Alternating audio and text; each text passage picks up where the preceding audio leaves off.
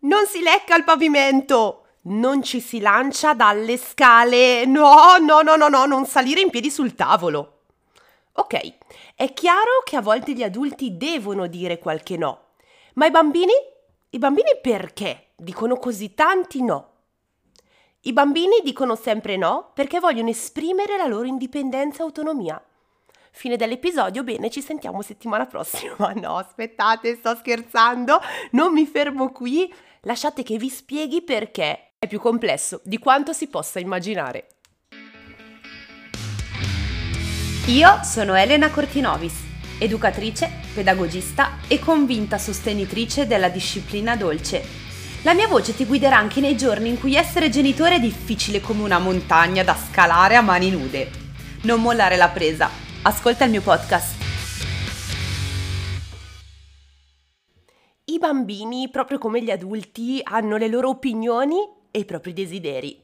E a volte, quando gli vengono chieste cose che non vogliono fare o che forse non comprendono completamente, possono rispondere con un semplice no. E lo fanno perché a volte sì, vogliono esprimere il loro disaccordo. O magari perché vogliono cercare di esplorare la loro autonomia. È importante capire che questo fa parte del processo di crescita e di scoperta di se stessi e cercare di comunicare con loro in modo calmo e comprensivo può aiutarli davvero a esprimere i loro pensieri e sentimenti. E quindi l'obiettivo del nostro episodio di oggi non è quello di trovare un modo per evitare che i vostri figli dicano no. Perché un bambino per crescere e diventare grande dovrà dire dei no, proprio come tu adulto è giusto che impari a dire dei no. Noi siamo cresciuti con un'idea svalutante del nostro volere, che a volte ci porta a dire sì anche quando non vogliamo. Ne abbiamo parlato spesso e chi ha seguito il mio corso impara a comunicare per farsi ascoltare, ha imparato che a volte una regola interiore che noi ci diamo è proprio quella di dover dire sempre sì a tutti, sempre sì agli altri, a volte rinunciando a qualcosa di importante per noi stessi, e invece imparare a dire no per far valere i nostri bisogni non è una forma di egocentrismo o un modo per essere poco gentili nei confronti degli altri, ma un modo per imparare ad essere gentili verso noi stessi. E quindi abolire il no nella nostra vita è qualcosa di impossibile, ma in questo episodio insieme a voi vorrei appunto esplorare i motivi di questi no, questi no che quando è nostro figlio a dirceli ci fanno arrabbiare. Perché appunto non esiste un modo per evitare che un bambino a due anni dica no così come un bambino di 10. Ma così come sia giusto e sarà giusto che anche un adulto a 30, 40, 50, 70 anni possa dire no. Ogni età ha i suoi no. Ma i motivi ovviamente che spingono un bambino, un ragazzo, un adulto a queste negazioni sono i più diversi. E oggi li voglio vedere insieme a voi. Nei primi 18-24 mesi di vita il bambino potrebbe iniziare con i no come semplice meccanismo di imitazione dell'adulto che inizia, beh, a dire tantissimi no proprio al bambino in questo periodo. In realtà passiamo tutta la vita a riempirli di no. E quindi il primo consiglio che voglio darti per limitare i no di tuo figlio, limitarli, non abolirli, è limitare i tuoi, limitare, non abolirli. Questa ripetizione è voluta perché un bambino per crescere ha bisogno di limiti chiari e costanti Sicuramente, non è il mio obiettivo insegnarvi a non dire più no ai vostri bambini, ci sono alcune occasioni in cui i no sono importanti. Dall'altra parte però, a volte è giusto limitarli. E quindi, per aiutare il tuo bambino, soprattutto in questa delicata fascia d'età, a limitare i suoi no nei vostri confronti, ci sono alcune cose che puoi fare. Primo, offrire delle alternative. Quindi, invece di dire semplicemente no, prova ad offrire alternative che possono soddisfare entrambe le parti. Ad esempio, invece di dire no, non puoi giocare a palla in casa, potresti dire sì, puoi giocare a palla in giardino. O al posto di dire non correre, dire cammina accanto a me o corriamo insieme mano nella mano.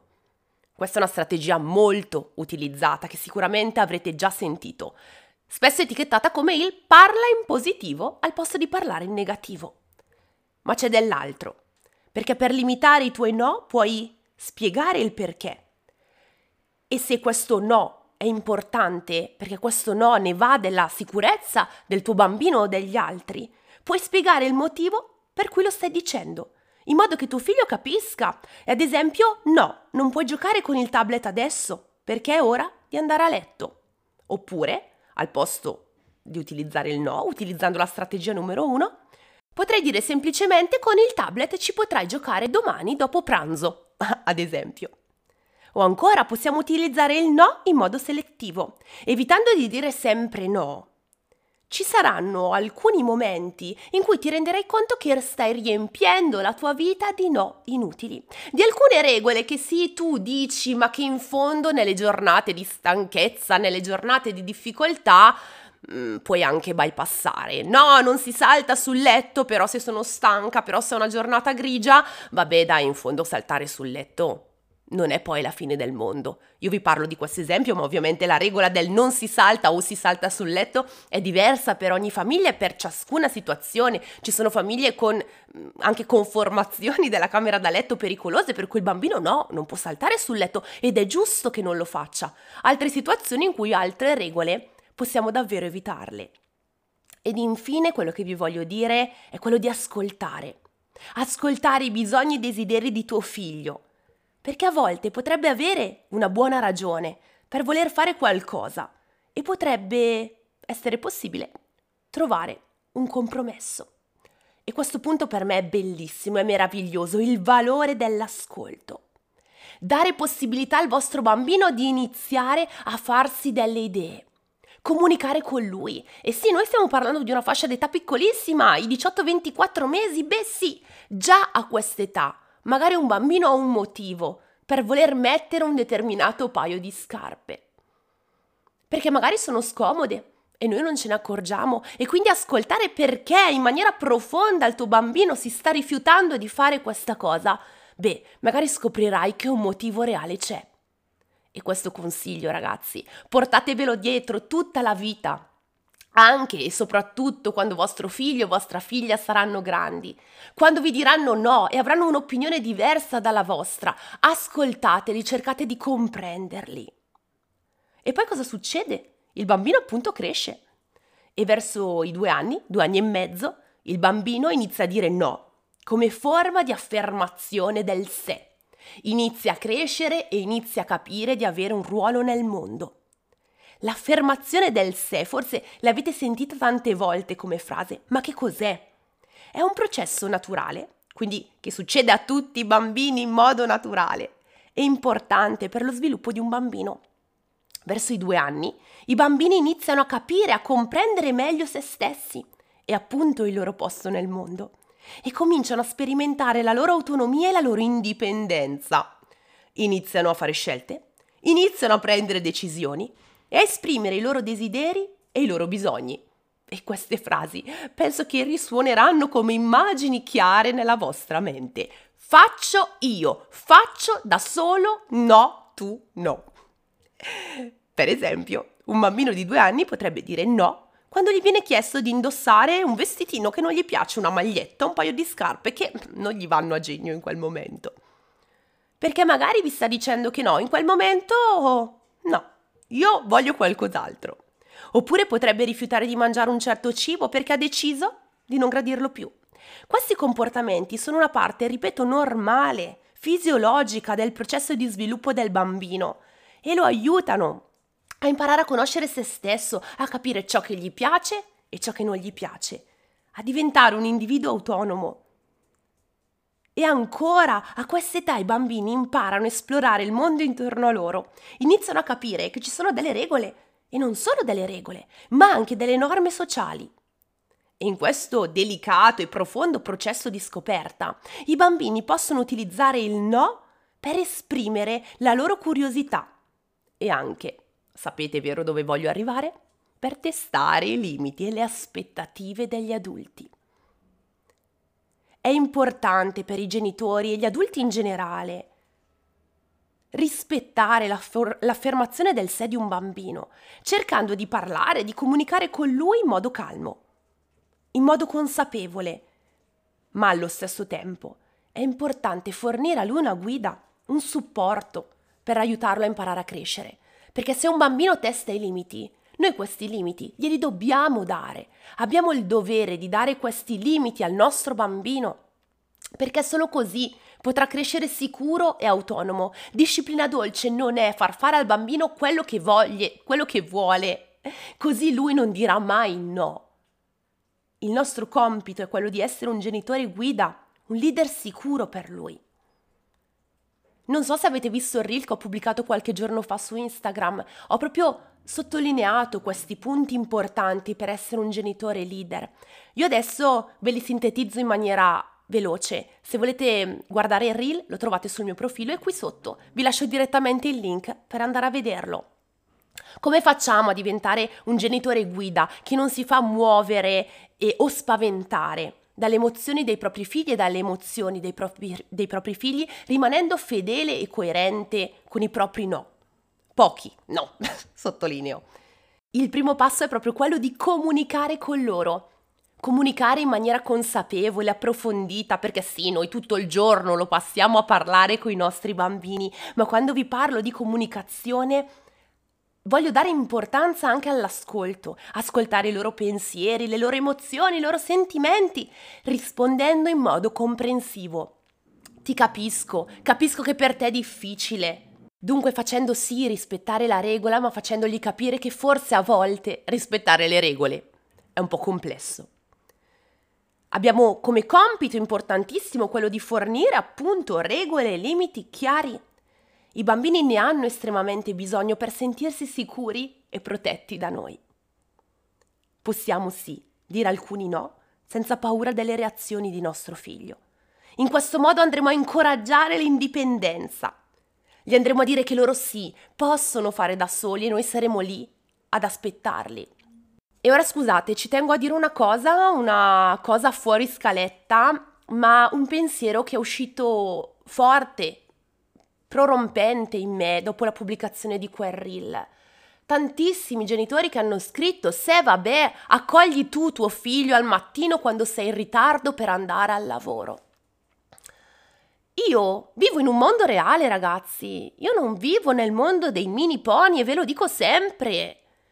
Anch'io al mattino sono in ritardo, anch'io al mattino metto il giubbino alle mie figlie se sono in ritardo, anche a sfavore della loro autonomia ci possiamo rendere conto che il lavoro del genitore non è limitato alle scuse, non è limitato al eh ma sono in ritardo io in quel momento non posso star lì a dirgli ti capisco. Ma ci rendiamo conto che la vita è fatta da 24 ore, di 7 giorni della settimana, di 30 e 31 giorni al mese.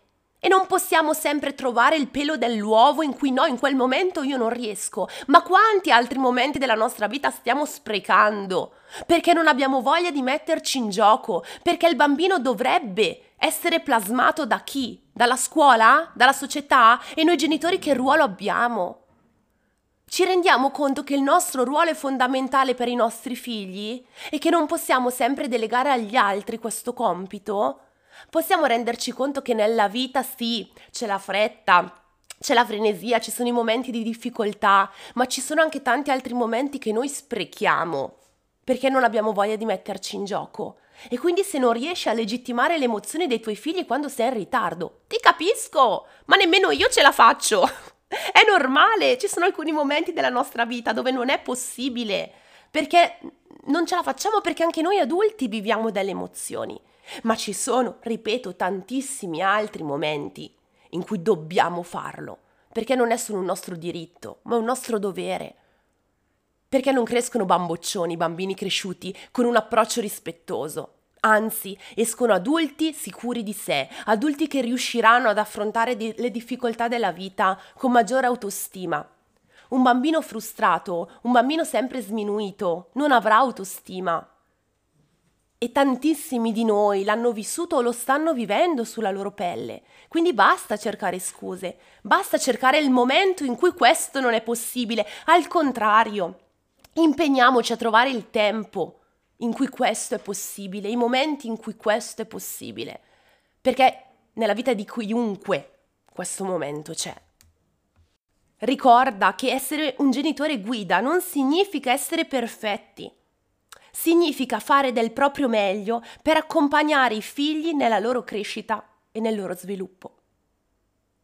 dovete aver chiara una cosa. Più cresce, più il bambino sentirà la necessità di capire fin dove l'adulto si vuole spingere e se è coerente con le regole date. In questo caso la coerenza dell'adulto è fondamentale e quindi no, su lungo termine non si lavora per forza in quella pelo nell'uovo, in quel momento in cui siete in ritardo, ma si lavora le restanti 23.58 ore della giornata. Chiudo questo episodio dandovi l'ultimo motivo per oggi, perché ce ne sarebbero tantissimi altri, per cui i bambini potrebbero dire no. Beh, a volte i bambini dicono no perché non hanno compreso fino in fondo la regola. E quindi in maniera più pratica rispetto al volo pindarico che ho fatto prima, è importante che l'adulto si domanda ma la regola che ho dato, la richiesta che ho fatto a mio figlio, è stata chiara? Certo, dire a un bambino di tre anni vai a prendere le scarpe, certo che sei stato chiaro. Se lui risponde no, magari il motivo è un altro. Ma magari a volte chiediamo a nostro figlio tra cinque minuti si spegne la tele e lui dice no, non solo perché non vuole spegnere la tele, ma anche perché magari i cinque minuti per lui non sono stati comprensibili. Insomma, imparare a comunicare è sempre la base della vita. Se avete bisogno, io ci sono come vi dicevo prima qui in descrizione vi lascio alcuni link che potrebbero esservi utili per approfondire questi temi e mm, io vi aspetto e vi ringrazio come sempre per ascoltare le mie chiacchierate con voi qui nel podcast, chiacchierate personali, chiacchierate teoriche, pratiche e tutto quello che volete. Se lavorare nei social a volte mi fa sentire un po' un pesce fuor d'acqua, qui nel podcast posso dire davvero di sentirmi a casa. Ovviamente anche qui il dialogo è aperto, anche qui le riflessioni con voi sono per me importanti e quindi se vi va scrivetemi una mail, scrivetemi su Instagram dove volete, io vi ascolto, vi leggo e ovviamente vi accolgo nelle vostre difficoltà perché le vostre difficoltà spesso, vi assicuro, sono anche le mie. A prestissimo!